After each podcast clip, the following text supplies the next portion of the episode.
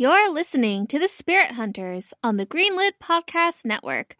Find out about our pod brethren and how to join our new Discord group and support the show at greenlitpodcast.com and patreon.com slash spirithunterpod, respectively.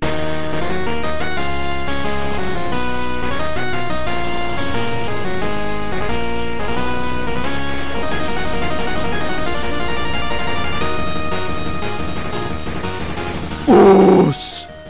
And welcome to Season 2, Episode 42 of The Spirit Hunters. This is Patrick. Joe. Patrick. Joe. Hannah Joe. and Sarah. And Patrick. Last week, last week, it was a deadly cat and mouse chase between the Phantom Troop and Kurapika and friends through the streets of Yorknew City that ended up with Gon and Killua getting captured by the spiders of man. This week, we finish up Yorknew City and Jesus, I mean Chrollo, heads to preach in a new land. You better get r- eh, d- e. Mates. Episode 57 Initiative and Law, or Sente to Okete. O- Okete? Whatever. It's good enough. Good enough for me. Originally released in Japan on December 2nd, 2012, the equivalent manga chapters are, are 112, 113, 114, 115, and 116. Probably should have said 112 through 116, which were released in Japan on March 26, 20, 2001. The equivalent 99 episodes are 66, 67, 68, and 69. which Nice. then what? Anyways, the equivalent 99 episodes are 66 through 69. Oh, you said nice. Oh, I was like, yeah. what the? it took me a second too. I, I- I thought I said something weird. I was like, what? It was actually 66 through 420. It's really weird. They combined a lot of chapters of manga. They combined, they made a couple chapters of manga into, I don't know, a couple hundred episodes. Yeah, 69 through 420, my favorite niceness. All right. So, uh, which were released in February, tw- which were released in Japan on February 20th, 2002. All right. So, the start of the episode, even after all the trouble of tracking down the fake Scarlet Eyes and sending poor Squala to that big doghouse in the sky, the Phantom Troop still doesn't know what happened to Uvo and what the chain user's powers are. But now they at least have their identity. Who is the masked chain user? Who is it? Is it someone that Gon brought but wasn't sure, sure who they were? I'm, I'm unsure. Pretty much. They they have to fight in a tournament. It's it's it's messy. Yeah, it's real weird. And so Crow he orders the troop to rendezvous at the hotel. The was it? They pronounce it in the episode itself, but I forgot. For, Fair so we're just going to refer to as the hotel. I think it's Beach Tuckle, but like, Bitch talk. Oh yeah, bitch talk. okay, so it's Beichtakel in like the Japanese version, but they like say like Beichtakaru depending on which. I don't know what they say in 2011 in English because I watched it but wasn't paying as close attention. I think we should name this episode uh, Soda Ho- Hotel Hell uh, Phantom Troop Edition. We'll see. They bring along Gon and Killua as captives. Uh, Killua's thinking about how their original plan of capturing Pakunoda is a bust because they themselves got captured, and he's hoping that everyone is on the same page for whatever Kurapika has for Plan B. Uh, Melody is luckily listening in, and with a disguised Kurapika, they both head to the hotel. Uh, at the lobby, Killua is still not really optimistic about their odds. And then a Leorio, who happens to be coincidentally there in the same lobby, makes a very loud phone call. And he is basically berating his pretend assistant, the poor dude, about how he's doing a shit job. And he glares at Gon and Killua, pretending that he doesn't know him. Um, but in his conversation, there's actually a hidden message. Um, the important things being seven o'clock sharp, darkness, and close your eyes once. And so the and decipher his message as this is what's going to be Kurapika's plan. And uh, just like a random note, um, after Leorio finishes call, uh, the radio DJ plays Just Awake by Fear and Loathing in Las Vegas. Which How did they get that name? I, I I'm not really sure. Maybe they watched the movie and were like, "This is a great." Oh, I meant legally. Name. How were they allowed to have that name? Are are they a Japanese band or, American? They are. They are a Japanese band, but I figure that's like an international. I wonder if like the Japanese copyright for the name. I wonder if that movie has a different name in Japan or something. Maybe. I still think the funniest name of all time. That's like, how did you get this? Is is Dale Earnhardt Jr. Jr. is that a band? That actually is a band. It's called Dale Earnhardt Jr. Jr. And I still can't believe they have that name. okay, continue. Uh, yeah. So this song is actually the first ending for the 2011 Hunter Hunter anime. So, question: You guys have seen this practice in other shows, right? What do you mean? Like using a former theme song as just a song in the show? I don't think so. That's why I made a note of it because it was just so surprising. Like, yeah, you know, like they take like musical cues, like either, you know, like a slow motion, they play the song because it's it fits the theme for whatever is happening, or they do like a orchestra version of it. But this is the first time that actually like in universe they played the song as if it existed in that world. So it was a lot more common in the 80s and early 90s. Like for instance, oh. in Double ah. Zeta Gundam, they play the Zeta Gundam theme like when they're just at a like basically a McDonald's restaurant called McDaniel's. yeah, for real. And they're just playing the Zeta Gundam theme, which like is like this melancholic song that sounds like a pop song, but like once you get to the ending of Zeta Gundam, which is ultra tragic, it's like, why would you play this? is it me? But, is it me, or do I really, really want a parody movie called uh, Amuro and Char Go to McDaniel's? I think I think Bright eats a McDaniel's burger on like the bridge of the Argama at some point. Damn. But but anyways, another instance is did you guys see Devilman Crybaby? Yeah, uh, a the, little bit of it. Yeah, the old the new one, one yeah. or the new one. The new one. Yeah, so the new one. Yeah, it's an interesting show. I think it has value, but it's kind of weird. But the reason I bring it up is they play the original 1970s Devilman theme at some point in universe because they're like, yeah, Devilman exists. I don't know, fuck it. Oh, really? Yeah. Yeah, oh. like his little brother is like watching the show. His little brother is watching 1970s Devilman. It's really weird. Oh my god. I think I saw stuff like that in American shows they do do that a lot in American shows. I can't. I I I don't know off the top of my head, but I yeah. I think yeah, I think the Sonic movie actually had something like that with the ringtone. I think it was like an old oh yeah it was one of the old sonic themes i believe i can believe that yeah i wonder if it's just like it's easy once you have the rights in a certain configuration because like for instance with double zeta gundam it was effectively just a continuation so having the rights to the zeta gundam theme makes sense and I wonder if because they needed to remix the original Devilman theme for the modern Devilman theme, they just had the rights to the full original anyways. It'd be funny though if uh if instead of the radio it was the the Just Awake theme, it was actually the G Gundam theme. Either that or if they just did the theme from Hunter Hunter 99 just to make it confusing to anyone who wasn't from Japan. That'd be kind of funny. Anyways, continue. Sorry for the digression. Oh, no worries. Uh, so Pakunoda, uh, Nobunaga, and Court show up at the hotel, and Nobunaga is surprised to see Gon and Killua and thinks that, hey, maybe they want to join the troop after all. And he asks them to be friends. Killua is like, fat chance. I don't want to see your ugly mug, and closes his eyes. Um, but this actually has more than one purpose. Uh, Gon realizes that if he does the same, then it makes it less suspicious for them to close their eyes, which will help them adjust uh, their sight when the lights go out. And next, uh, Chrollo, he asks Pokunoda, Pakunoda to check Gon and Killua's memories on the Chainizer. Um, with one minute left to 7 o'clock sharp, the boys try to stall by saying uh, they're innocent and that Pakunoda's powers won't work which makes her kind of like do like a you know like a villain monologue about it will work, and this is why you kids are dumb. so I I don't know. I thought that was pretty funny that they actually did that and actually used it strategically instead of like you know typically in a lot of series they let the villains kind of just monologue to monologue without hmm putting any thought or having a reason behind it. So I The thought that show's was so pretty, well constructed. Yes, so I thought that was pretty good.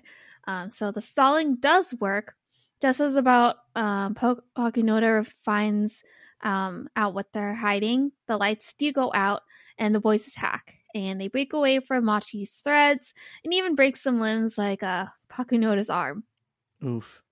They uh they also Killua like stabs uh Machi in the gut as well, like with his hand, but she catches it with her sick abs.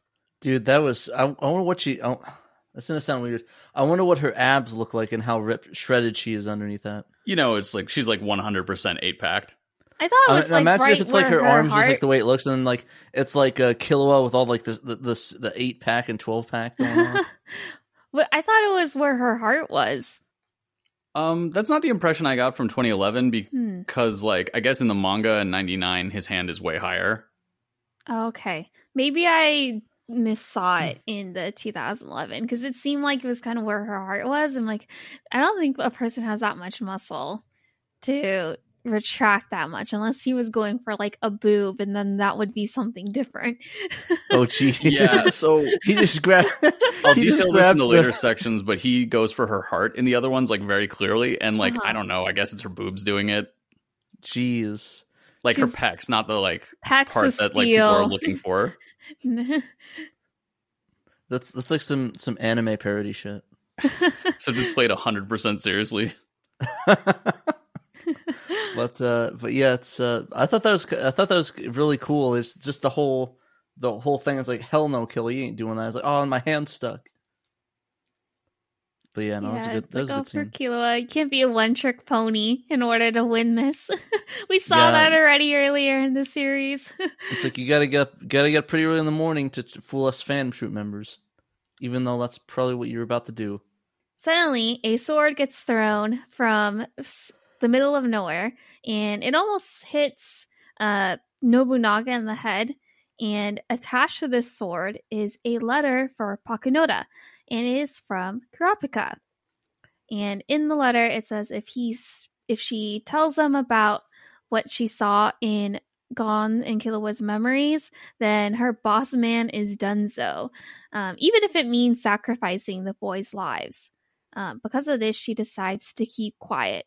In the meanwhile, uh, we switch to where Leorio, um, he's driving Melody and Kurapika with a captive Chrollo, who keeps on egging on Kurapika by calling him a girl and saying that his whole kidnapping scheme is insignificant because it wasn't mentioned in Neon's fortune and that Chrollo doesn't have any actual value as a hostage uh, Melody confirms that this is true because he she's listening to Chrollo's heartbeat and he's hundred percent sincere. He's ready to embrace any kind of fate, including death.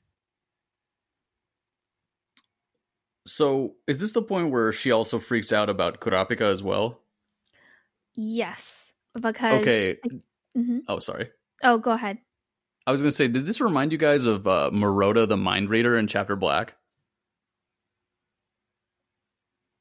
Yeah, yeah, bit. like the first time he heard Sensui's like inner monologue and he's freaking out. Except now that like there's like a clearly established parallel between how inhuman in certain ways Kurapika and Crollo both are. it's kind of interesting. I, I kind of like how I wouldn't say the fan trooper or or one to one with the with the the the Sensui team, but I kind of like the I kind of like sort of the parallels and the the dark tone that they both share in their nature. Same, although I do think it's an incredibly uncharitable comparison that I compared Murota and and Melody because Melody rules and Murota kind of sucks. He didn't deserve what he got, but he kind of sucks. Could be worse. He could be that kid that that liked the games, game master. Well, Game Master ended up surviving. Murota's dead, dead. I mean, sacrifices. yeah, I guess. Damn. well, uh, Kurapika, he asked Chrollo if he was the troop leader back when they killed the Kurta clan. Uh, Chrollo doesn't answer, which just keeps on pissing off Kurapika. Um, and Leorio has to calm him down. And Chrollo. It'd be funny if if he, if he turned him and it was like it was like for you it was the most important moment of your life, but for me it was just a Tuesday. I hate you. That's from Street Fighter the movie from the 90s for anyone who doesn't know. Raul Julia as Chrollo Lucifer. I'd be down. I'd also be down. Actually, that actually might work pretty well. Young Raul Julia, yeah. Not not like elderly Raul Julia who was in that movie. Eh, I could see it both ways. He also But did play Gomez Addams, young. who's kind of a Chrollo like figure. Anyways, Yeah. He's visually, aesthetically, I could definitely see it. Rest in Gomez peace. Addams is his brother for sure. Ooh, that actually is interesting because I think he he had a long lost brother in that. Oh no, That no sorry, that sound was Fester. That was Fester. Sorry, I got those mixed up. Anyways, continue. And so Crow, he realizes in his surprise that Kurapika actually does have a weakness that he can exploit. And so back at the hotel, the lights turn on and Finks, Feitan, and Shalnark arrive to help. Um, they discuss like what the hell to do next, and Finks then gets a call from Kurapika, who has three demands if they want Chrollo to live. First, they don't come after them. Second, don't harm Killua or Gon. And third, put Pakunoda on the phone. Can we talk about how I, I think it's the tactical brilliance of like just like the moment that Finks is like, oh yeah, we hurt them. He's like, oh yeah, we have nothing to talk about. Fuck off. Oh yeah. So good. It is so good. Um and it really does say a lot with uh Kurapika's character. He's very by the point. Like the enti- I'll actually I'll, say all the interaction that he has on Finks on the phone just kept on cracking me up. Cuz he was just like I don't really care about you. like shut up. This is my yeah, turn I do to like talk. that. Like, it's kind of implied that anyone who wasn't being as level-headed and logical and hadn't planned it out as much as Kurapika, like Finks would be a very scary dude. But just like Kurapika's thinking about like the tactics of it, and he's like, no, that doesn't make any sense. See ya. like you're you're literally so unimportant to me right now. You just say listen and listen to what I have to say and do what I tell you to. Um It's perfect. so he so Pakunoda um talks to Kurapika and she does so alone. She he orders her to meet him at the designated place by herself and tells her that she cannot tell uh, go with be followed by any of the troop. Um, instead, they are to go back to their hideout, and if they don't follow his demands, then he'll kill Chrollo. And so they so Pakunoda, when she gets the directions, she heads out by herself. Uh, the rest of the Phantom Troop argue um, if they should follow her or not, uh, with Nobunaga, Machi, Kortopi, and Shizuku not willing to risk Chrollo's life, and Finks Feitan Shalnark saying, hey, it's dumb, like we should follow her, uh, because if we don't, there's a guarantee that our fortunes will come true. Interestingly enough, um, there's a moment where Chrollo, as he's listening to Kurapika give the demands, thinks that Pakunoda shouldn't hesitate to bring everyone. Yeah, it's it's interesting seeing the division between. So everyone loves Chrollo. Like it is very clear that like everyone really cares about Chrollo. I mean, with the exception of Hisoka, who has like an infatuation with him, but that's another question. He he Um, he really likes him. No, he he really likes him. I don't think he loves him. Um, I think Hisoka might have a hard time loving anyone but himself. But anyways, notice that there's a strong distinction between the friends who love Chrollo as a person first and an idea second, and the friends who love Chrollo for his ideals before his personhood. Like the ones who wouldn't mind him dying if it meant the continuation of his ideals, versus the ones who would versus the ones who would seek to preserve his life at the expense of his ideals. And that's kind of the division you're seeing there. Yeah, I'm surprised that Nobunaga is the one on the side what not willing to risk Kuro's life, just because throughout this entire arc, he's the one who's always been, I don't know about that boss, like the questioning him the most. I think the things that I always found that people that question or that that have concern or question people the most may, mostly do it in for the interest of them sometimes. And I think this is what I'm seeing with Nobunaga is that he seems he see as as hard ass as he seems and, and hot headed, he really really cares about his friends and the people in the Phantom Troop. Yeah, I was gonna say I think. Oh, I'm sorry. Oh, yeah, uh, kind of picking off what Patrick said. Yeah, because you know, like how upset he was with Uvo's death. Bingo. You know, um, everyone was obviously like upset about it and mad, but he like took it to the next level in terms of like his emotions and everything. And I mean, and obviously it just applies to who he cares about because he uh beheaded our our our dog lover. so he obviously it's like um like a true like kind of like I love who I care for, but um if you're not who I care for then I don't care what you like I don't care about what your thoughts or feelings kind of guy. Yeah, yeah, and that's that's what I like about the Phantom the Phantom Troop as well as their whole the whole hypocritical nature. They care a lot about their own people, but they're willing to just slice and mirror the hell out of everyone else that doesn't matter to them, and have that same that that same uninteresting care in a way. And it's kind of interesting. I don't know if it's hypocrisy because I don't think any of them state that as like a universal belief. I think it's more a like limited like they basically like limit their window of empathy. That, that makes sense. I, I, meant more in that that nature, the limiting that that window of it, and how well. I, I guess it does seem hypocritical that they care so much. I guess maybe you know when it comes down to it, they know that they can love and have a job and have to get their job done. Hmm. Um. I do think as mentioned before, Nobunaga is definitely affected by the death of Uvo, but I think they've also been said even before that to kind of be tsundere because like it mentioned that they liked working together the most but would never admit it. Yeah. They're basically like I look at them as just like uh, brothers essentially. Yeah, exactly. It is interesting seeing also which characters who are not original members who have taken certain sides. Like Kortopi, even though they are not an original member, is uh like also on the side of like saving the boss. So that's an interesting dynamic for sure. Yeah, uh, it's it goes back to that that sort of what you mentioned or uh, somebody mentioned with the loving the boss, loving the boss versus loving the ideals of the boss. Which I think is a cool, interesting split between the Phantom Troop.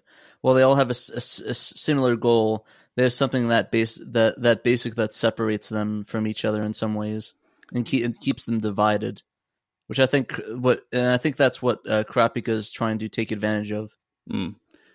I, I also wonder how it relates to how each of them would want to be treated if they were taken hostage. Because I have a feeling, say, like Feitan, who's on the let Chrollo die train, would also be like, no, let me die if I was weak enough to get captured. But meanwhile, yeah. I think some of the others might have slightly different reactions where even if they're on the hey, let Chrollo die, they would want to be saved, or if they're on the let Chrollo live, they would want to die. It's interesting. I, I think I think when it comes down to them, I think they would each and every one of them, depending on where their position are, I think they would want to die and have that sacrifice. Sort of like with Uvo, where he's like, "Just kill me." Just I'd rather you just kill me than than than tell than talk or surrender. And and a lot of them practiced what they preach in that nature. Yeah, I think you're right. The one exception being Hisoka. Yeah, and and technically he doesn't count because to their mind he counts right now. Yeah, oh yeah, we already know he's not. Yeah, that's right. Just want to make sure there's spoiling. Yeah. Ultimately, they're arguing um, doesn't really amount to nothing because uh, Kurapika, he calls again to talk to Killua, who immediate spills the beans about um, their plans to maybe follow Pakunoda.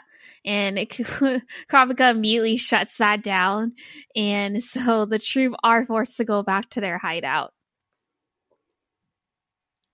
And yeah. Big sad. Big sad. I mean, at least they don't have to argue anymore. no, it's like let's let's let's just head home, guys. and back at the troop hideout, um, Hisoka he's listening to Franklin as he's being caught up to everything that's being happened, and he sees an opportunity to, as this to fight Chrollo, but he can't leave the base, um, or else Chrollo will die. So he calls Illumi for a favor. Q end theme. Oof. He's call- calling his boyfriend up for some help. yeah, and so the Hunterpedia. This week's Hunterpedia is about Pakunoda. Uh, she is a specialist who has the power to see memories whenever she touches people or things. She can conjure memories into bullets and shoot them into people's minds. And I thought it's like really awkward, but uh, there are just awkward chibis of a naked Gon and Killua peeing and pooping as exa- as examples of the memories. For some reason, I didn't watch this one, and now I'm really just incredibly puzzled. I will take your word for it that this happened, but I am so confused. That actually yeah. does happen. There's a lot of really confusing Hunterpedia entries. Okay, we should have a over under bet on what percentage of Hunterpedias cover someone who immediately died either in that episode or in the next one. oh yeah, for sure. Yeah, I thought it was maybe it was funny and also like poop humor and just to show like maybe embarrassing memories as an example, but it was it was a little weird. I, I, was when I was thinking about that. I was imagining. Uh, I was imagining. You know, you know the Miranda Cosgrove meme where she's on the computer and she's like interesting. yeah, yeah. sort of like that when when Pakunoda has to see his memories. It's like interesting. Jesus. Okay, so another thing. Okay, Patrick, because you read the manga, is it weird to you that this description of Pakunoda's powers includes something that doesn't appear in 2011 but appears in the manga? Yeah, but I guess it makes sense. Yeah, I wonder if they wrote it beforehand. So it's it mentions her ability to see memories from touching objects. She does that in the in 99 in the manga but not in 2011 for some reason. Yeah, I I didn't even know about that until I read the manga. I was like, wait, what? Yeah, we'll elaborate on it in the in the manga section, but like it probably makes sense because it's like why it why would you need to describe it when it never happens and she just and you know she might not appear yeah, just a weird choice to have mentioned it. It's just like, oh, here's the more complete information. See ya. Yeah, weird. But uh, speaking of the manga notes, let's uh let's go into some of the cool differences that are in the manga. Of course, there's the one that Joe brought up with the the memory bomb, where she has the ability to touch objects to remember things, which never uses. Probably would have uh, been cool to bring up, but I guess no. She no. she uses in uh, the manga um, when she picks up the note that's been hit against the column. It uh, imbues the image of Kurapika holding Chrollo in chains. You know, I, I actually ri- oh, I didn't even think about that. I thought it was just a a thing showing like a oh hey this is really what happened audience. Oh yeah, no this is um this is her seeing it. So basically it shows Kurapika really angrily writing a note while holding a dude in chains. Okay, yeah, no, because they showed that they showed something like that uh, in the anime, so I thought that's what I thought uh, it was in the manga. Was like, oh, it's just like the the cutscene thing. Yeah, I wonder if they just didn't make it as clear in the anime that that's what it was, as opposed to in the manga where it's kind of more clear that she's like actually seeing it because it shows Nen around the uh, around the letter. Oh, did not know that. Huh. All right. Well, uh, there's a cool shot of the hotel with Chrollo staying to wait I kind of like the let's wait here, and he has that that that drip. You guys know what I'm saying? That anime drip. Uh, while Gon Killua, there's another change. While Gon Killua wait the lights to go out, there's a radio interview playing in the background where someone calls in a question saying their hobby is li- is lying as Paku is trying to extract memories, and Gon Killua bluff they will deceive her. Yeah. Okay. Yeah. When I read that, I was like, "Your hobby is lying." What the fuck? I mean, not a bad hobby to have. I guess. Did you guys ever watch original Card Captor? No. Yeah. Um, Do you remember the kid who who's who basically just like bullshits whenever they're at school and tricks half the kids into thinking it's real? Is it is that the kid with the glasses or no? No, it's oh. a kid who Um, he has kind of smaller eyes than some of the other cast members, and he is implied to be in like a proto elementary school relationship with um the the like one of the other girls who is not aware of magic. Oh, okay. I don't. I forget his name, recall. but he's adorable, and he's always just like spouting off fucking lies about stuff, but like it sounds well informed. I mean, that's a good talent to have as a kid, I guess. Yeah, I guess. You gotta fake it till you make it. yeah, pretty much. All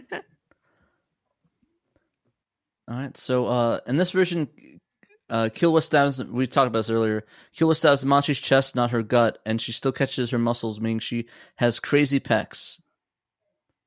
And then later she says she has some ribs broken though. So, I mean, I guess it makes sense. I mean, it's like taking a bullet with a bulletproof vest. You can prevent the impact, but you're still gonna get some damage to your body. Yeah, it disperses it over a wider area. Yeah. I think Yeah, that's- I think in 2011 and this, she also mentions you should have stabbed me in the neck, but that's why I put my guard up there. Yeah, that, that's what I really that's what I really find funny is that a lot of people believe like with like flak jackets and like bulletproof jackets that it just stops the bullet and, you, and it breezes off of you, but it really destroys your innards like your your ribs and stuff because that's actually a common injury for people that you know they get shot with their voices vests is that they have uh they have uh, rib damage or broken ribs or cracked Mhm. ribs. Yeah, the force has to go somewhere. It just disperses over a wider area, so it's not a puncture. Yeah, which I guess it's better to have some broken ribs than a Then dead. than dead. Yeah, it's a little bit better. I just like that that parallel. I thought it was kind of cool. hmm Um, Paku absorbs Kurapika's memories of kidnapping the boss from the letter that, yeah, we talked about this. Remember, Coving is fortune realized the kids are, and the Reapers mentioned in it. Yeah, she she basically says to herself like, "Oh my god, the kids are the bringers of death." Lol. Um, there's another image. It's, it's another image, uh, more of Milluki's bizarre adventures. So I do really appreciate they had this in the manga where they just see him going around town and, uh, enjoying himself. I do think it's interesting that in the manga he looks like he's eating like dim sum but drinking sake. But in the 99 anime, he looks like he's eating Japanese food and drinking sake. So I wonder what's like with that weird sort of incongruity. No idea, but yeah, I, I do appreciate it. I really wish they had like segments where it's like some elevator music and just him doing mundane stuff, talking about like him killing people. Yeah, I love all the like random bullshit with Milky. just this weird window into the life of this guy who hasn't left his house in years, just hanging out. Yeah, and just vibing, let him let him It- be. It could be like vacation. a Hunter Hunter slice of life, life spin off, just face off Mookie. I, I would love that. I I forget. You guys, everyone ex- has everyone here watched uh, JoJo season three? I haven't. Oh, okay. Well, they sometimes just have these weird parts where there's just like comedy bits where like the main characters don't realize that a villain has like gotten into their group. Yeah, you're right. Yeah, do you remember the dude who could like Oingo and Boingo, the the older one? He would like transform his face to look like Jotaro, and then they just had an entire comedy episode where they're doing Looney Tunes bullshit. Yeah. Hey, do that trick with the cigarettes. Yeah, do the cigarette trick, man. And I Oh would my just love a God. fucking Milky version of that. I actually, that, that actually reminds me. There was actually this really cool fan picture that was uh, Jotaro and or sorry, yeah, Jotaro and um and Lisa Lisa, and it's just them sitting around awkwardly, and Lisa Lisa just says, "Hey, do you want to see this trick with with a cigarette?" Oh yeah, it's supposed to be like really young Jotaro, like as a kid, right? Yeah, I thought that I thought that was really cute. Even if No, that's fan-made. adorable.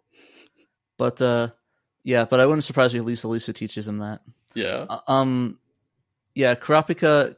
There's a Kurapika beating up Chrollo is way more graphic in the manga, so I didn't capture this as I didn't really notice as much. But he really goes ham on Chrollo's face. Yeah, he's just like bloody everywhere.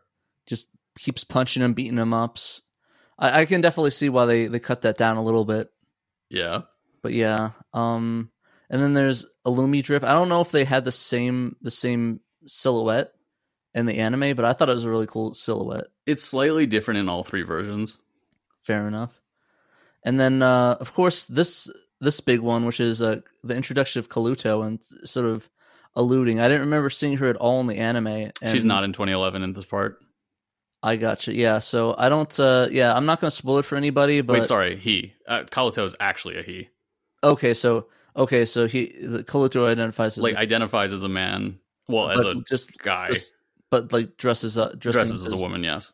I wonder if it's some sort of like deception like trick, like uh like him making himself underestimate, looking underestimating. Um, no, I think they enjoy a gender presentation that's more feminine because their actions are also that way as well. But like they consider themselves, you know, they are themselves male. Fair enough. That that makes sense.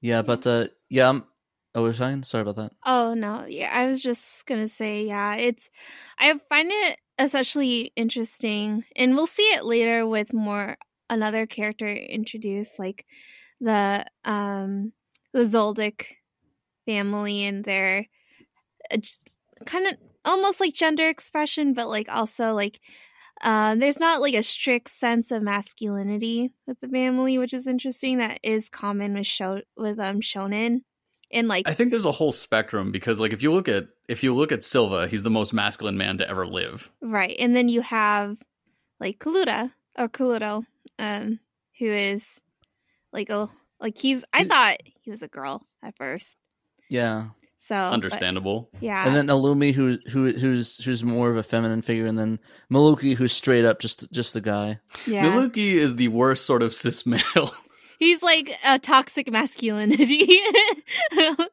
except not even good at it. yeah. Yeah, and and it's kind of sad. I, I won't spoil it, but I I don't know if you guys feel the same way, but uh, but Illumi seems kind of TERF to me. Yeah, yeah, it could be. oh interpreted yeah, I forgot way. about the weird things Illumi says. Yeah, yeah, like I, I'm not gonna spoil it, but definitely it's kind of it's kind of weird how Illumi is is like in that area. So Yeah, I, I have you seen the that that meme that's like, "Do you support the LGBT community?" And then the person says, "I am gay," and then it, it says, "Side note: They're avoiding the question." Yeah. Oh no. It's it's that it's that. So you'll Yeah. you'll find out later on, Sarah. Okay. I feel bad. I feel really bad. I am gay. Um, but yeah, I think that's what I love. I really like about the Zoldyck family, just that interesting dynamic in nature. Uh, uh, sorry, their interesting dynamic mhm. is what I meant. Sorry. No, it's. I mean, I think it's a lot of interesting stuff to think about for sure, especially given the otherwise very conservative aspect of their family. Not like in like the American political sense, but in the hey, family business. We're all like doing this for the family, like that type of stuff. It's definitely a, a lot of La Costa, La Costa Nostra vibes. Kinda, yeah. Slash Ninja Clans. Yeah, like if you don't kill at least five people by the time you're ten years old, we're You're gonna be very disappointed in you.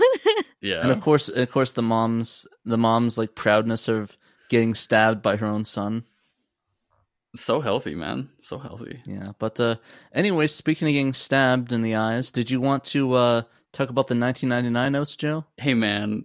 1999 is like getting stabbed in the eyes with a syringe full of amazing. In 99, so this week they took two episodes. They took something that like is covered in two episodes in 2011, and it's five and a half episodes in 99. And I think some of the expansion is warranted. Like I think 3.5 to 4 would be perfect, but they went like because I think 2011 goes through it too fast, like for how the manga does it. But I think they went way too far, and like it will kind of become clear how that came about as I go through this. So, um, like in the manga version, the radio show is playing during the attack on the troop and is thematically relevant versus 2011 using ending one. So uh, it still includes some stuff about like I like lying, ha ha ha. Um, so when Nobu greets the kids, they complain he smells of blood, which I, I mean, I guess it's just kind of a trope. It's just more like, oh man, you smell like a killer. We don't really want to deal with this. Um, and so when they're doing the attack to simulate the blindness of the troop the camera is kept very close and the screen is kept very dark. So you only kind of see the like shifting shadows of gon and Killua as they're doing some of the stuff until like more action happens. So Killua strikes the chest in this version as in the manga uh, basically the same thing happens. And this version also has Pakunoda read a memory from the letter like in the manga, except I think it's the most explicit in this version, where it shows the fucking piece of paper glow like the sun, like to, to indicate Nen is flowing through it. So, like in the manga, this has Paku realize that the kids are the Reaper spoken of in Chrollo's prophecy. And uh I think I posted this to our Instagram and our Facebook and stuff. In this version, Kurapika's wig is red and makes him look Kurama as fuck. So uh, also in this version, they make the beating as severe as in the manga, and Chrollo spits up blood onto the window, and then like it shows a reflection of Kurapika's eye with Chrollo's blood coming out from his eye as this cool like t- crying blood thing. Jesus Christ. That's intense. Yeah. Welcome to the 90s. so, uh, in this version, Feitan has a listening device and Paku gets out of range of it while taking the call. I don't know why they added that. It's just so like it's such a whatever. So, you know in the episode when they had Kurapika ask like uh Pakunoda like have you met Squala basically just to indicate like oh do you know about my powers and stuff like that? No, Question mark. You remember that? we don't remember. Okay, so in 2011 they do this as well, and in the manga, but they say it. But in this version, when they said "Have you met Squala?" just to re-traumatize you, they have Squala's decapitated head fly across screen. Wow, what the wait, wasn't the 99 1999 version like technically more censored than the 2011? Why are they showing all this like really It wasn't. It wasn't. Like for instance, they had imagery? Killua. Yeah, they had mm-hmm. Killua blow up the heart in the 99 version, which he didn't in 2011. And then remember, at this point, it's off TV and it's in OVAs only, so they could just show the Oh. decapitated head flying across the screen. Fuck it. That makes sense. Yeah, might as well. OVAs. Might Off as the well. walls. yeah, when I when I was watching, I was kind of just like, oh yeah, this is the same, same, same. And then Squala's head flew across screen, and it would just with the caption, "Have you seen Squala?" And I was like, what the fuck? I mean, we definitely saw him now. Yeah. um. So while Kurapika is on the phone with Nobunaga, it shows an ambulance taking a body away, and Squala's dogs are on the curb just watching from the sidewalk. Do you think they'd eat his body if he was just left there?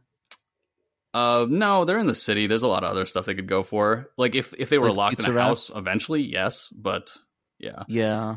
So it has the back of the ambulance reflect in the derpiest dog's eye as it loads as it loads uh, Squala's body up to drive away. It's kind of sad.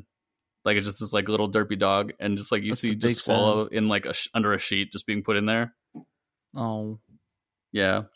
Uh, in this version, Chrollo spells out the gang's weakness. Like, i you know how in both the manga and 2011, he like says that's his weakness. Think about it. You know, like in his mind or whatever. But like he doesn't spell out what it is. Here, he just like straight up says it's his friends, dog. It's his friends. Um, it is interesting though that it kind of applies to his friends as well as we've discussed. But um, Illumi here is shown in silhouette and without like frontality. So like it shows silhouette like in the manga, except the shadows are all pink instead of uh black. And then the final shot is of Illumi like sticking his tongue out like you know coquettishly and just like you know like just like oh I've known you for longer than I've known Chrollo I guess I'll do it. Sticks his tongue out cutely. Jeez. Do you support the LGBT community? I am gay. Avoids the question. Yes. Anyways, uh, with that, we'll continue on to the next episode after a word from our compatriots and benefactors. On the Super Nintendad's Entertainment Podcast, catch us grumbling about the news every Monday on the Morning Dadcast, chatting with industry professionals, and most importantly, teaching our kids just how incredible or horrible 80s and 90s video game and pop culture truly was. All right, what else you got? A Sega Slingshot. Don't have a count, man. The blast processing was really fast. Why can Knuckles fly even? Tide prawn dough. What does that even mean? Samurai pizza cats. Gabe, we almost named you Guido Anchovy. Doing a Belvedere. Requires a set of low hangers. Right here on Greenlit. There are a lot of podcasts with comic book reviews and interviews with some of the greatest creators in the industry, but only one will tell you scientifically what the worst comic book of all time is. And the best. We've been ranking comic book stories for six years. We have a list with over a thousand comics on it, and we're adding more every month. More Rocket Ajax on the Greenlit Podcast Network. All right. Uh, welcome back, guys. We are going to now cover episode 58 Signal to Retreat, or in Japanese, Hikigawa no Hikigane. It was originally released in Japan on December 9th, 2012. The equivalent manga chapters are 117 uh, through 120 uh, which the first of these was released on May 7th, 2001. Hmm? Wait. Oh, that makes sense. Sorry. the manga came before the anime. Mm. It's a s- it, it's a Sunday, guys. My brain is on. Yeah, the Lord's Day. I turn my brain off for the Lord. it's, it's observing the Sabbath at the moment. yeah, we're all observing the Sabbath. Except for me, I'm one day off, homies. Anyways, isn't uh, isn't isn't Ash Wednesday coming up too? I think it was was that last week? Uh, I don't know. I don't remember. I don't Bad Catholic, that. so. Wait, I forget. Are all of you originally Catholic? Uh, technically, it was Episcopal. Oh, okay. Okay. Well, I think don't Episcopals still. Anyways, fuck it. Continue. Yeah, we do. But anyways, Uh, I'm I'm I'm a bad Episcopal too. Whatever. Let's let's add, add it up to both of those. the equivalent 1999 episode is were 69, uh, 70, and 71. Nice. God damn it. and they were released in Japan starting on April 17th, 2002. That's three days early. All right. So, What? yeah, three days early. Anyway, Three days early. so they're at the des- at the designated place. Kurapika gives Chrollo and Pakunoda to each two conditions. Chrollo mentally urges Pakunoda to realize that Kurapika cares more about saving his friends than getting revenge. It's his weakness. Um, conditions: you can't use Nen, and he can't. Second is that he can't contact any of the Phantom Troop members. Um, before setting the second condition, Kurapika remembers Krill's belief of him being a useless hostage. Removing the head does not mean the spider will die, um, and tries to think of alternatives to, but, realizes that getting back Gon and Killua is a higher priority for him. And then um, once Pakunoda agrees to her conditions, he stabs um, Chrollo with the Judgment Chain, um, also called the Arbiter Little Finger. And then, um, yeah, and then, Oh, geez, getting some Game of Thrones in here. yeah. um, and then with Pakunoda's conditions, there's she has two as well. One, release Gon and Killua unharmed and with no tricks before midnight. And two, she can't reveal anything about Kurapika. Um, then Kurapika stabs her as well with the judgment chain when she agrees. At least, you know, it's consensual, I guess, as much as it can be. Um, It's really So- just grabbing Mhm. her by the heart. yeah. so as Kurapika talks, Melody can sense that can tell that he senses something's not quite right about Pakunoda coming alone, especially considering how merciless um, ruthless the troops been. Um, their leader may follow the rules, but who's to say the rest will do the same? Realizing that Pakunoda has very similar motivations to Kurapika, um, like um, like Pakunoda really wants to save her friend, that could, you know, lead to lead to much havoc and not things going according to plan. Um, yeah. So Pakunoda accepts all the conditions without question, um, which makes Kurapika ask her, like, "Girl, how are you okay with all this?" Um, that's what is in the notes. He doesn't call her girl. um, she she responds um, by saying that she there isn't any doubts that Kurapika will return Chrollo if she keeps her her end of the deal. Um, then we go back to the hideout. Finks insists that Pakunoda tells them about the chain user's location. Um, refuses. Um, she says that she's going to take the boys back alone. Um, there's a standoff between Pakunoda, Mach- Machi, and Finks and Feitan, um, who the form who think the former are being manipulated by the chain user. Gon speaks up, saying that Finks and Feitan are stupid because it's pretty obvious that the rest just want to save Chrollo, and Kurapika isn't a murderer like the rest of them who breaks promises and kills people out of anger. Way to call them all out. um, there's like a one thing to note is that Gon and Killua both easily break out of their chains. So, way to flex, kiddos. Good job. I do think it's interesting that we talked about the division between the people who believe in like who prefer Chrollo's life over his ideals and the ideals over his life. And I do think it's interesting that in this case, it sort of breaks down by gender. And I'm not sure if that's intentional. And like, I don't think it's a criticism. I think it's an interesting thing about like maybe unintentionally it could be a way about like men are socialized versus women are socialized. Yeah, because like with how women are socialized, especially with want prioritizing the care of being of a person's being versus men's prioritizes often ideals and revolutions if we're going to go very extreme. So caring about beings versus caring about revolutions and ideas. So And I, I think they all care about each other too, but I just think that, yeah, their lens of looking at it is maybe what differs. Yeah, yeah, for sure. Um yeah, so um Franklin. Who's Franklin? The Frankenstein monster? Oh, The okay. turtle. Yeah, he's also Oh. a turtle. Okay. he's, he's coming into your house. to shoot you. Is that wait, is I don't is that right?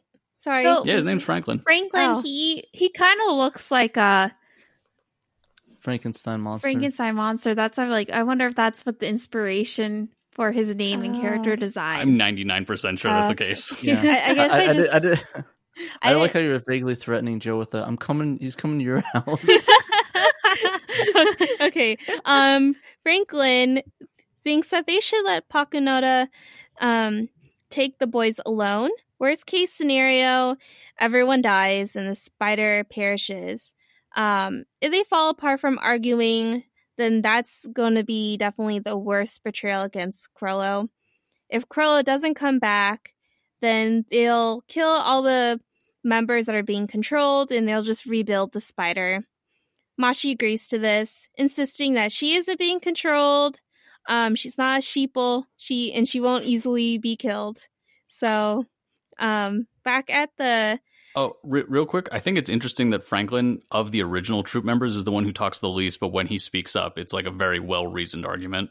Yeah. He's yeah, like Silent Bob almost. Yeah, th- there's two members who speak less than him, but they're not original members, so they're. I don't think their judgment would be suspect, but they just like wouldn't have the same dynamic, and that's Kortopi and Bonolenov. And who the fuck knows what Bonolenov is thinking at any given time? He's thinking he needs to get those bandages fixed up. He's thinking about the orchestral piece, The Planets. yeah. Fair enough. Um, yeah. So, um, we go back to the designated location, aka the airship, and we see Kurapika, Leorio, and Melody watching Pakunoda arrive with Gon and Killua. They notice someone's following them, and guess what? It's our favorite killer clown, Hisoka. What's the he? He didn't. What's like whoop whoop? I was going to say, whoop whoop. yeah. Killer anyway, clown from outer space. yeah. anyway, um, Hisoka. Oh my god, I just realized something. When we get to the What? unofficial prequel thing about Hisoka, he does wonder how magnets work. Wow. Wow. But I think it's by complete accident. there a Are way we we sure? I'll have to look at the publication date versus when ICP put out that song. We'll have to uh we'll have to drink some Faygo and Yeah, and and, and think about it while thinking about while drinking Faygo. Yes. listen to great gl- great great uh Malenko, drinking some Faygo, mm-hmm. and wear some face makeup. Yep. um. Yeah. So. Whoop whoop Hisoka calls Rapika, telling him not to worry since he left um a double, aka Illumi in disguise, behind. He tells Kurapika to let him on the airship, or else he's gonna kill Gon and Killua. Um, it's like, don't worry, his actual target is going to be Chrollo. Um, the airship lands, and once Kurapika confirms that the boys aren't being controlled, they begin the exchange. Um, finally, our four fave are reunited and they fly off, leaving Hisoka, Chrollo, and Pakunoda behind. Um, yeah. Then sad. very sad. Sad, but also sweet because at least our fave four reunite. Sad because what about what's about to happen. Basically, Hisoka challenges Chrollo to a fight and removes his fake spider tattoo. But Chrollo says he's not worth fighting anymore since Kurapika's judgment chain stops stopped him from use stops him from using Nen. Um, yeah, I absolutely love the scene. This is it was so funny seeing it play out. It was his face and the reaction. Yeah. is like I- the ultimate boner killer. Yeah. Oof. Yeah, I Hisoka. also love like the when the dramatics that Hisoka put in into his like big reveal, being like, "I I tricked you. I'm not a spider," and he like literally rips off his shirt, rips off the tattoo. Yeah. It's like it's it's like it's like I'm not really an ICP fan. Whoop, I actually whoop. like corn. no, no. they just ripped it off a fucking cornrow. oh my god. yeah. Jesus. anyway, uh oh shit. Okay. Um shocked say Thomas style. Hisoka straight up bounces with Pakunoda on the airship, leaving Chrollo behind. Hisoka tells Pakunoda not to worry since he's not interested in killing broken toys, and he Oof. texts Illumi to slip out whenever he wants. Um, Yikes. yeah. yee. Um, he- um, Hisoka reveals his true fortune that he'd had a a date with the boss on Tuesday, and that by the time he leaves, the troop number will be cut in half. Um, back at the hideout, Pakunoda returns without Chrollo. She shoots her maximum six memory bomb bullets towards Feitan, Finks, Machi, Nobunaga, Shalnark, and Franklin, with her memories and feelings in them. Right after that, Kurapika's judgment chain kills her instantly, um, while she hopes that she'll be the last Phantom Troop to die. Mm. Um, next day, we see Kurapika in bed with a fever. Gon hopes he doesn't fight with the spiders anymore. Killua thinks that Kurapika created these abilities for revenge, but Gon thinks his motives have changed once he realized the power of friendship. Um, yeah, and then afterwards, Gon and Killua they go to the auction to get Greed Island. They're surprised to see Finks and Feitan there. is actually kind of funny what how like they reacted and everything. Some Looney Tunes shit. Yeah. they freak out, try to run away. Finks and Feitan stop them, saying that they're just here to enjoy the auction.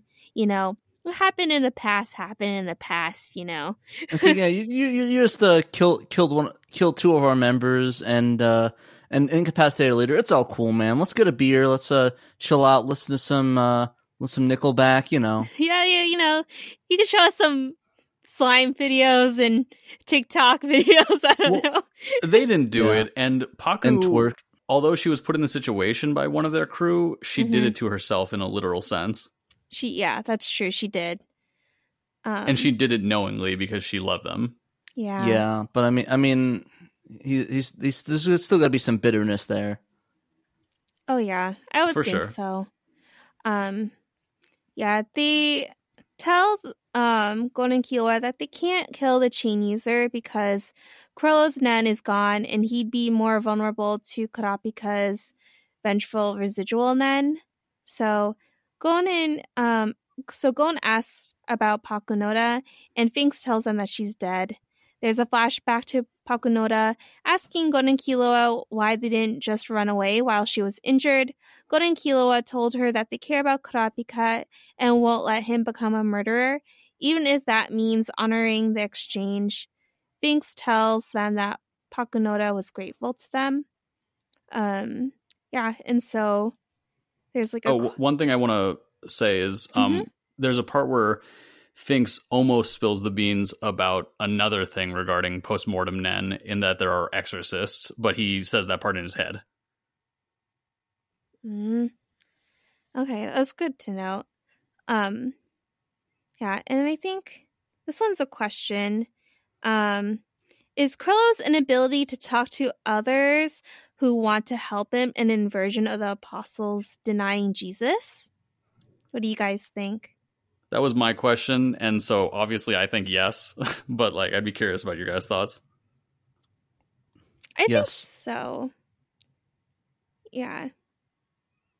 Um to kind of like elaborate on that um kind of like how Jesus was pretty upfront being like I'm the son of God even to all his apostles and when he got captured they were all like in order to save themselves they denied the truth that he, they told him versus Chrollo by purposely withdrawing a lot of information and keeping a lot of things cryptic, it kind of, I guess, pushed at least a good chunk of the Phantom Troop members to really rally behind his safety. So, hmm yeah.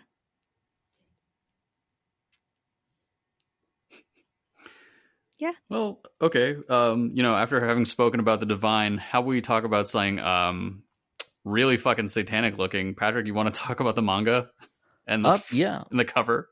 yeah, sure. It looks like uh the one of the covers for Hunter Hunter. It's looking like a. You ever like draw in elementary school those exaggerated photos? Kind of looks like that.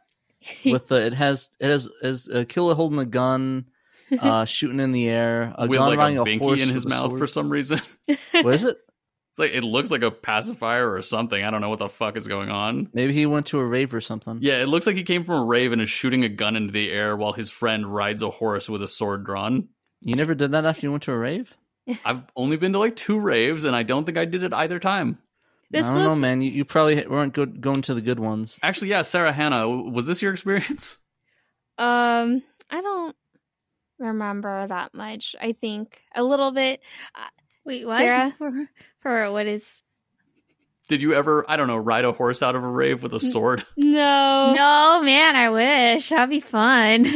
Yeah. I, I like how, how you said you can't remember much of it. Uh, that kind of worries me in a way. Well, well, She- my She's only just saying she did it. yeah. Oh, sure. It was also it was also hard. when the the first and only raid that I think Hannah you went to was what almost seven or eight years ago. yeah, and uh, my experience was just not as fun as it could have been. Regardless, Ah, okay. it's okay. Uh, to me, this drawing reminds me of something Killua would do. Maybe like if he was in detention and he was like really pissed off. You're absolutely right. Holy shit. yeah. If you think though, Killua, uh, Kill also does a lot of drawing, as seen Yeah. later on in the series, so it makes sense. That's true. This is just him doing edgy fucking trapper keeper drawings. Yeah, while like in detention for like killing someone in class. Oh, he goes to that school where you only get detention for that? Yeah, sick. It- It's, it's like Kill. This is the third time this week you've killed somebody in class. What? He was making fun of Gon. yeah. Killua goes to Cromarty High School for a brief period. Jesus. I would watch that fucking crossover episode. K- Killua on Degrassi. Dude, I would watch all the Zoldycks at at Cromarty High School. You just see fucking uh, Milluki like disassembling Mekazawa. Jesus. But yeah, no, I'd be down for Zoldyck's just TV show like the Addams Family. Sounds good. I think we made that joke before, but yes, uh, we have. We, we did the whole, we did the the snapping and the da da da da. Oh yeah, that's right. Um, yeah, it might just be me, but the the time between kidnapping of Chrollo and the meeting on the blimp felt a lot faster than in the anime, at least to me. I don't know if maybe it felt it also felt if it felt fast in the anime for anybody else because it seemed like the kidnapping happened and like a couple of minutes later, it's just like the trade off scene. I think there's less images between them, but I think there's more text because this version just has like an entire page of Pakunoda thinking to herself with different text bubbles. Fair enough. Yeah, and I guess that, that that goes into the trade off. Oh yeah, that that also also brings me another good point. Is the trade off room is more fleshed out and detailed than the anime. Mm. So it seems like it's just some dark random room while it's actually on the blimp, and the trade off is really interesting. He wanted to save some fucking time. Eh, fair enough. I don't know. I think I think you should have made all the details, and you still would have been on been the Chimera Ant arc. Oh, I'm not saying it's the right choice. I'm just saying it's probably what happened. Oh yeah, no, that's definitely what happened. I just thought it was kind of funny.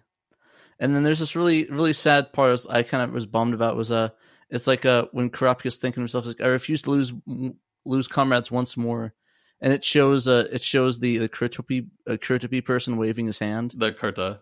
Wait, um, for those of you who have finished the series, do you have you seen this person before? like, do you know who this is, or is this something that they don't elaborate on until one of the movies?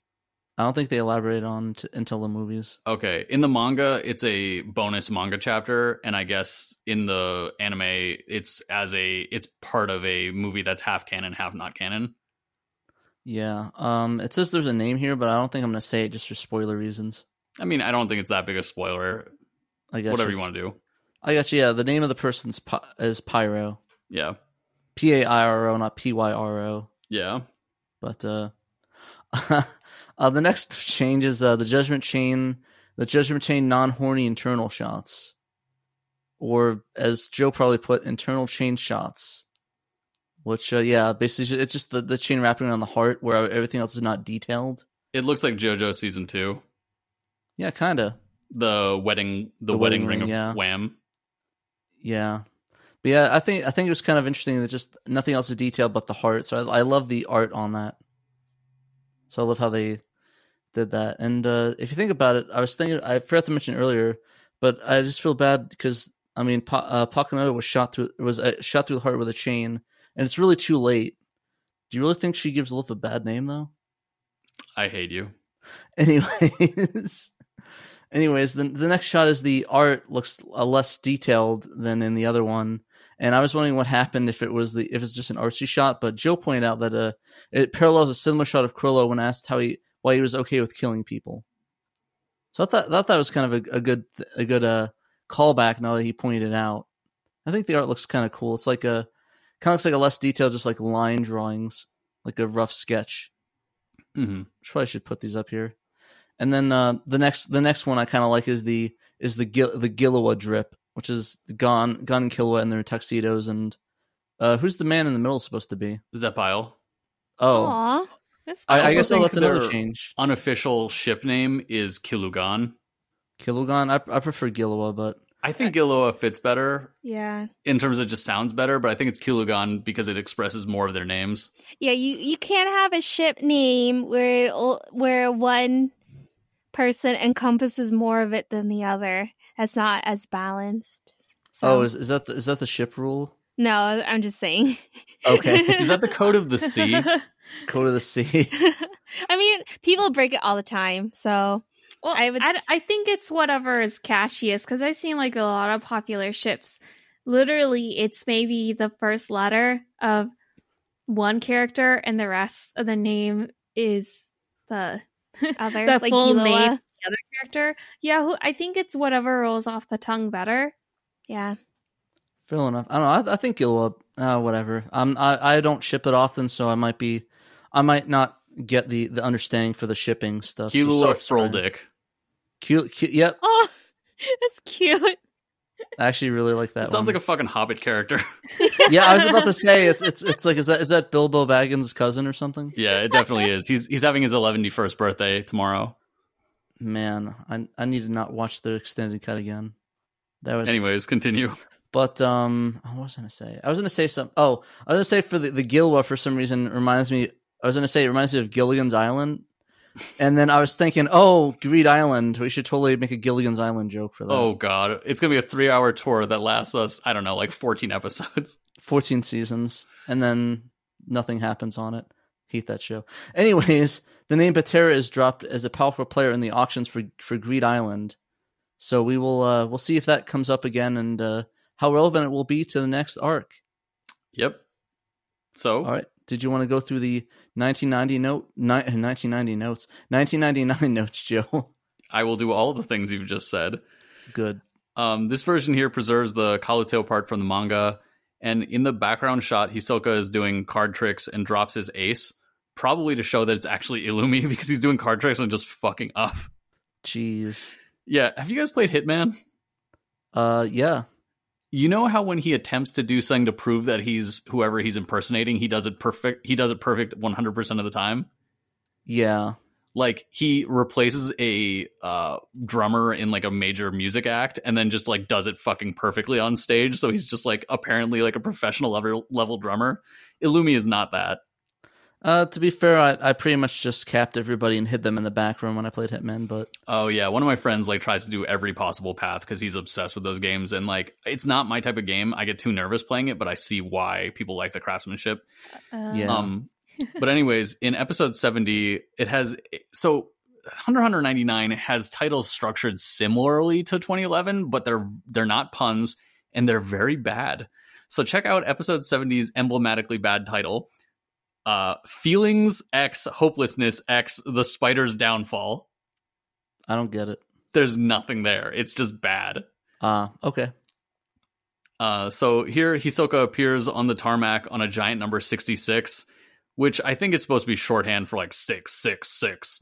Also, was it his birthday or Kurapika's birthday, who was April 4th versus June 6th? Because one of them had June 6th, so it could be Hisoka, which would then continue the whole thing of him being 666. Well, he definitely is the number of the beast. Yes.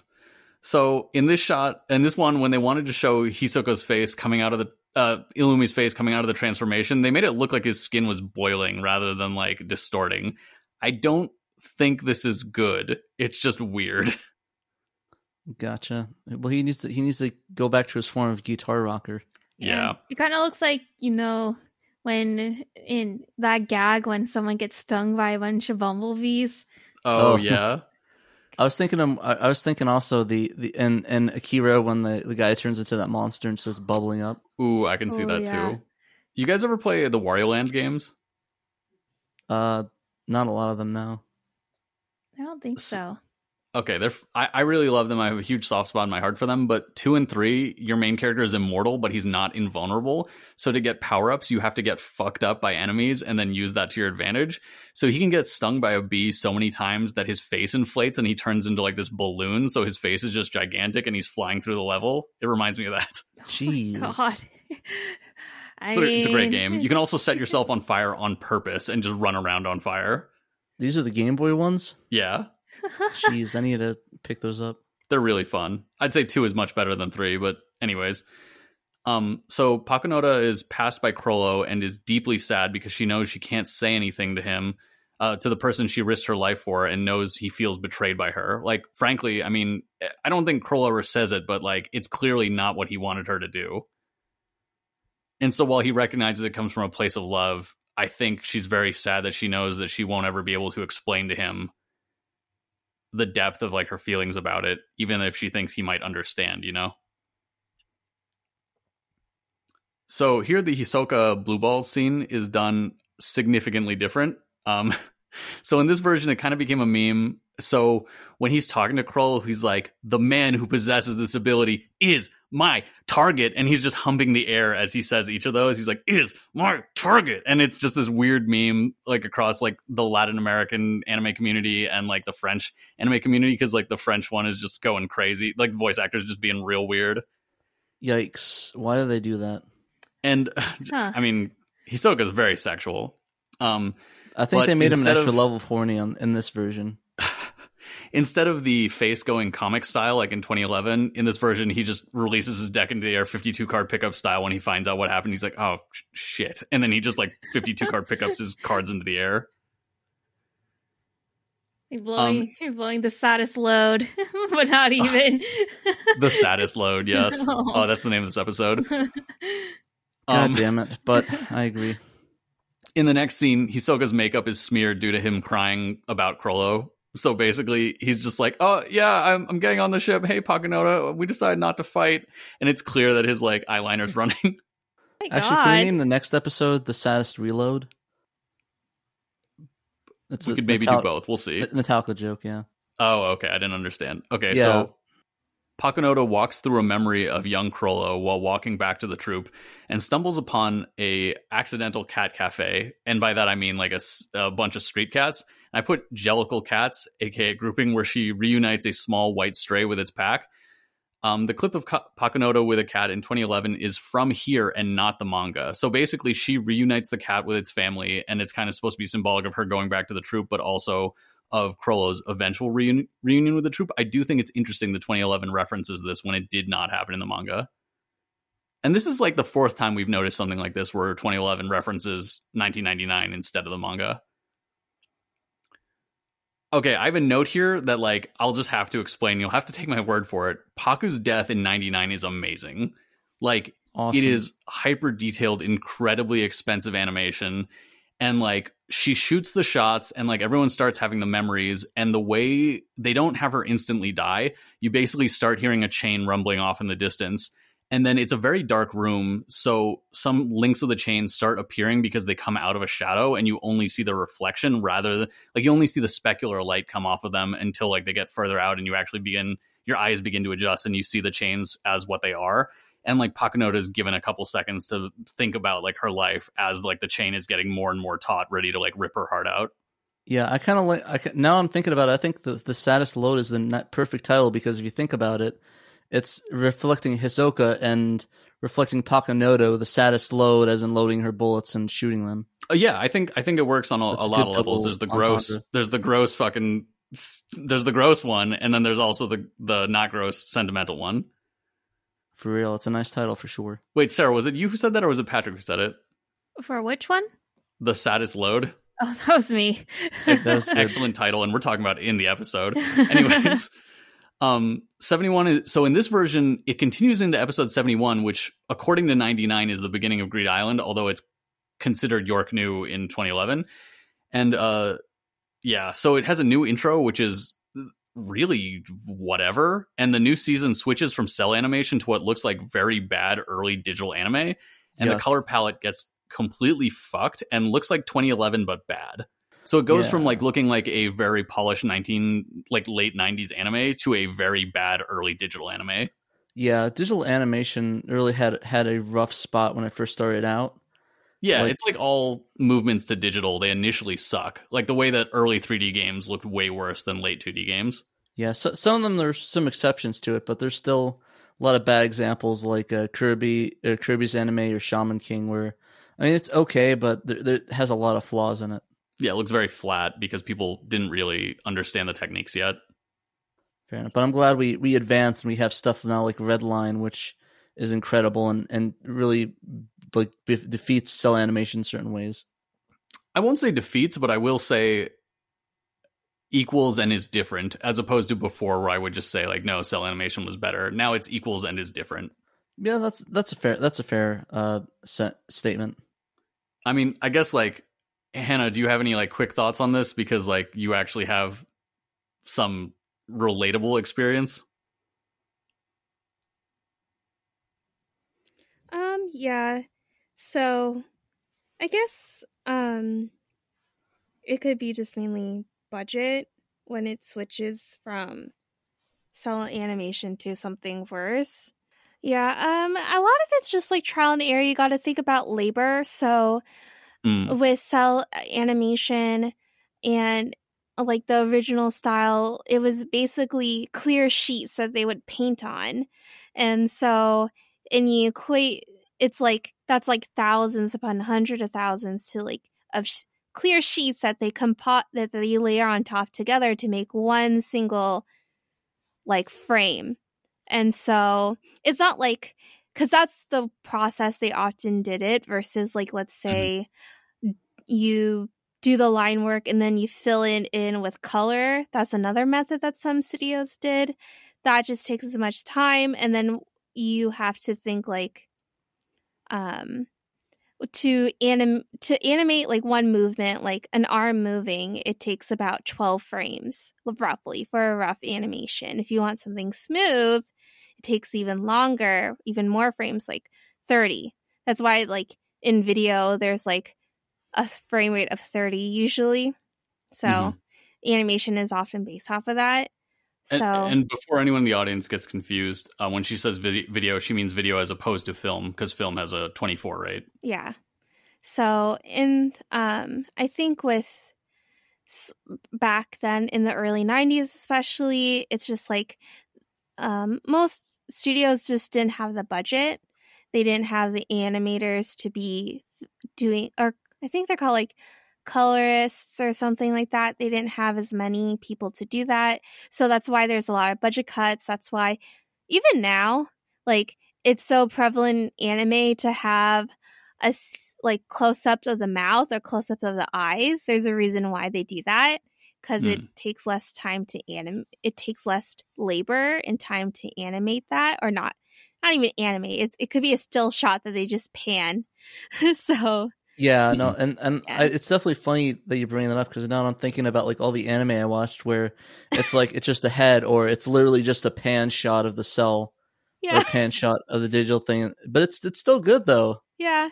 It's uh, what they work to, um, kind of is what they work with, and it wasn't until like the early 2000s that they really started incorporating like programs like Photoshop equivalent to like Studio Boom or I don't know, I don't animate that much anymore. Like similar stuff like that that really Mhm. helped shift how they colored everything.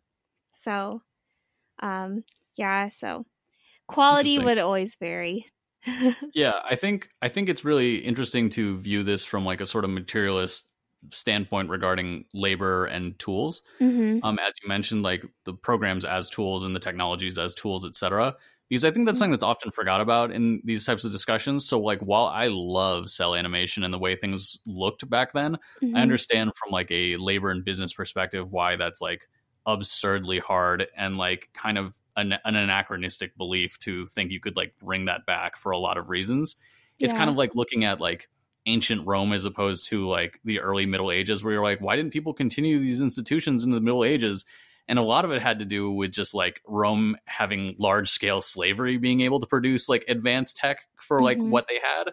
And it's just like, I'm not saying that being an animator is the same as being a slave, far from it. But the idea of like labor practices and the technologies involved changing over time, limiting like even things that we consider good just for the sake of the cost and like labor saving practices, things had to change.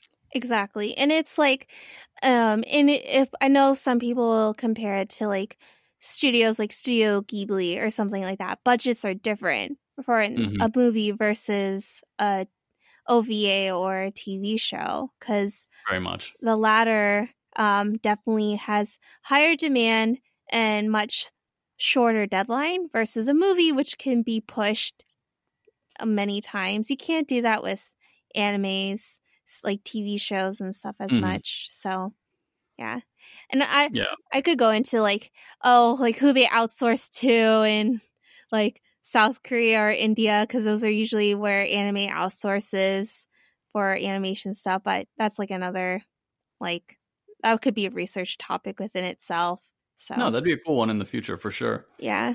But yeah, thank you very much. Mhm. Um, so I was gonna say, like, yeah, like, what did you guys think of this set of episodes? I think it produced some very interesting themes, whether or not like that's like the intention. But like, I guess for me personally, I noticed the idea of the difference between belief and reality, because so for instance, um, I guess Melody takes Chrollo's belief as truth as opposed to his true beliefs. Like the idea of like when he says like they're not going to come for me, like you're fucked, man. You're fucked because like I know my guys. And like she's like he's telling the truth. It's like no, he's telling the truth about what he thinks is the truth, not about like what is actually the truth because his he thinks that everyone is with him for his ideals rather than loving him as a person. And so like I, I don't know, like what did you guys think about sort of like that distinction between belief and like the sincerity of said belief versus like what the actual on the ground truth was? What do you mean? Oh, I mean, just like what do you think of the dynamic? Like the idea that Chrollo had like a certain faith in his, you know, found family, but like really they care about him in a different way than he would have imagined. It's kind of a, I guess it's kind of a, I, I guess, I guess a, a loneliness in company, if that makes any sense. So Elaborate. like, so basically, I think I think Chrollo, like, I, this is just like fan theory stuff, but I think maybe he founded it just because of a want or need to have some sort of family, and maybe the fa- the fa- he became more than you know he wanted to have in a family, and he became sort of the head of that family, and sort of having that dynamic as well, and having them him laity to this the holier holier this holier than uh, I guess holy position when maybe he didn't expect it, where he's like, oh hey, just kill me. It's not a big deal. And he realizes, oh wait, no, I'm I'm like a messiah position for them. Like I guess he view, I guess the way he views himself and how they view him is two different things. If that makes any sense. Yeah, I guess like yeah, he sees himself as first among equals while they see him as like above them. Yeah, and it's it's kind of funny, and it I definitely makes me look at that G, that that whole Jesus uh, analogy as well, where he feels like he's no better than everyone else, but everyone feels that that he's the greatest. You know. Well, in both how it's similar and different, because I think there's definitely aspects of both for sure. Yeah, I just meant in that that aspect. Sorry. Oh yeah, for sure. But like, yeah, I guess like what else did you guys kind of pull from this episode? Because I think this is like very thematically and tactically rich as a as an episode set of episodes. Um, I really liked like kind of what we were talking about earlier. So almost like the parallels of dedication with Pakunoda and Kurapika, because both were not only dedicated to a cause, aka Kurapika's of revenge and Pakunoda's cause with the spiders, but also dedication to people with Chrollo and Pakunoda and Gon Killua with Kurapika. And I found that really interesting because it's like, because in it was see, seeing, we knew Pakunoda was technically quote unquote the bad guy. She was, at least that's how she's introduced. But near the end of her journey, I felt for her so much because, like, she was like MVP, like, kind of in many ways, because she Agreed. Worked so hard and did sacrifice so much in order to save um, life. And even she had to think on her feet constantly in order to not only appease what Kurapika wanted from her, but n- be able to navigate and like appease her fellow spiders in a way so that way mm-hmm. they could let her do what she needed to do. So, yeah. Yeah, the first time I went through the series reading it, I liked Pakunoda, but I didn't like love her. But like after listening to, you know, fellow um Hunter Hunter podcast, Say the X, like uh, Rami elaborated uh, like loving Pakunoda as a character, and like so I, I tuned into her more as we watched through this, and I've kind of come around to that where I think she's like one of the best characters in the entire show, even though her like time in the sun is fleetingly short. Yeah, she's definitely one of the most memorable characters by far, and I think as I get older, I kind I actually really love female characters like hers, where you they're not necessarily on the good side and they often show traits that are quote unquote bitchy or quote unquote cold and manipulative. But at the same time, when they reveal their underlying motivations, which often tie into dedication to a cause or to a person, you really can relate to them. And it's like it's just fascinating. You don't see that much depth with a lot of female characters, especially in anime, in my mm. opinion. Mm. That it's cool to see that all in a side character. So yeah, and I, I, definitely love that. Like, though she's shown to love Chrollo, it's not a romantic love. Like, it's clearly like this love she feels for the entire group and what he means to her and to the rest. Mm-hmm. And like, I just think it's this beautiful statement about like the group's bond. I mean, I think they're monsters out from out the outside perspective for sure. And like, I don't, I'm not trying to romanticize killers, but I do think that within their own group, I, it kind of just feels like this really interesting, very grounded discussion about the compassion people can have even amongst monsters. Yeah, definitely.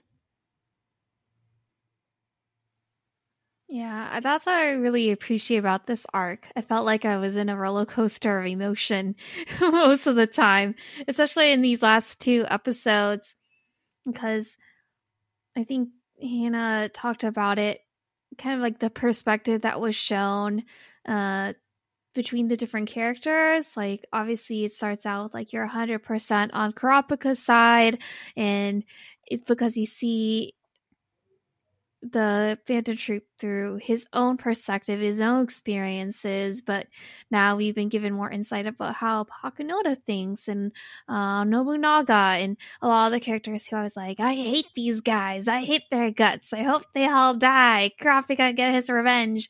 And now I'm like, well, damn, Kurapika, like you just tore up this family. And it is, I really love how I do have all these thoughts and I've been able to see all these different um, points of views. And Hunter Hunter has definitely been keeping me on my toes, not just in terms of like what's going to happen in the story, but also how I see all the different characters that we are being introduced to. Hmm. So, in terms of like, I guess like transforming views on like, what did you guys think about Gon's, I think, correct diagnosis that Kurapika does want revenge, but not the way Killua would assume of wanting to kill the Phantom Troop so much as punish them, and like what that punishment might mean. Because I, I think, think that's a very fascinating distinction. Yeah, I think it's interesting, and it makes me wonder: Do you, is it worse? Is it worse to kill them, or is it worse to torture them in this in this aspect? And if and it really goes to differentiate Kill, Killua from Kurapika it makes you wonder which one is the is the most dangerous out of like which is actually more cruel. Mm-hmm. Exactly, which one is more cruel or dangerous and is willing to do more crazy things. Yeah, I agree. It is really interesting is especially with the spiders themselves and Chrollo maybe with Kurapika knowing that Chrollo in himself will embrace any fate including death so maybe he had to change the tactic in terms of what would actually affect him more. And it that being like the his quote unquote family falling apart. But I it's great that also Kurapika also has his own character development in seeing like I had to prioritize people who are alive or that are in my life than just solely focusing on those who have died I agree. I think it's interesting how I won't say it stands in contrast to the rest of the series after this, but it is there are aspects of it that contrast greatly because the joke after this point is that Kurapika doesn't answer his fucking phone, and that's all I'm gonna say. Jeez, yeah, he should he should really like do, do something about that. Does does he not know phone etiquette? Hey man, he's from a tiny village and was basically raised Amish until he got older, so like maybe he doesn't this is uh, it's kind of kind of funny, but I guess I guess kind of spoilers. It kind of reminds me of Cobra Kai in some ways. I haven't seen Cobra Kai. Oh, but there, I, I, guess, I guess the joke is that there's this other, this older character, and he doesn't really know like the technological technological cues, and he's just so dumbfounded by everything. Uh, it's kind of okay. funny. I was gonna say it clearly can't be Cobra Kai because when he when Kurapika killed Uvo, he didn't put him in a body bag. It's, Rip that. Actually, that, that's kind of sad. There, there actually is a reference to that in the in the show. No spoiler. Oh shit.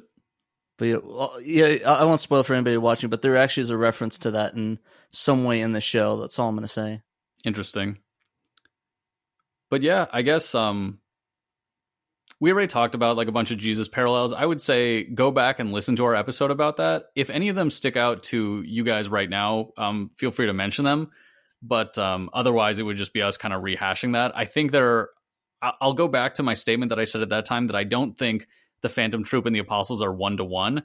I think they're more one to I, the imaginary number, the square root of negative one. So they're like, they're comparisons, but they're like weirdly, they're weirdly ch- changed or weirdly transformed, you know? And um, do you guys have anything more to say about the Jesus connection, or do you guys want to just kind of close it out? That sounds like a cool movie title, The Jesus Connection. I bet that's already a movie. I'm like 99.99% sure that's a movie. I'm good. Okay, then uh, Sarah, could you take us out, please? All right. So, thank you so much, everyone, for listening to the Spirit Hunters.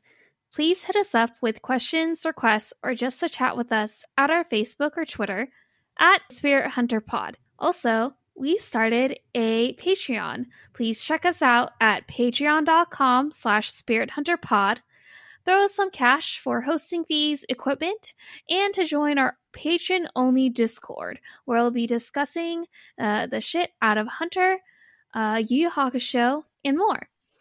And speaking of Discord, if you do want to join in but don't have the funds, you can help us out in other ways, like giving us a written review on Apple Podcasts. Just send us a link, your Discord name, and enough evidence to connect the two, and we'll have you join. Um, each review gets us service to tens or hundreds more people. And also, uh, the intro for today's episode was done by Studio Megaane.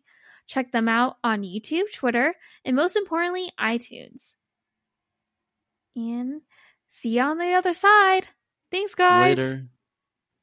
Bye. P.S. Listen in two weeks from now for an episode that will be very crowded with different Hunter Hunter podcasts. Is all I'm going to say. See ya.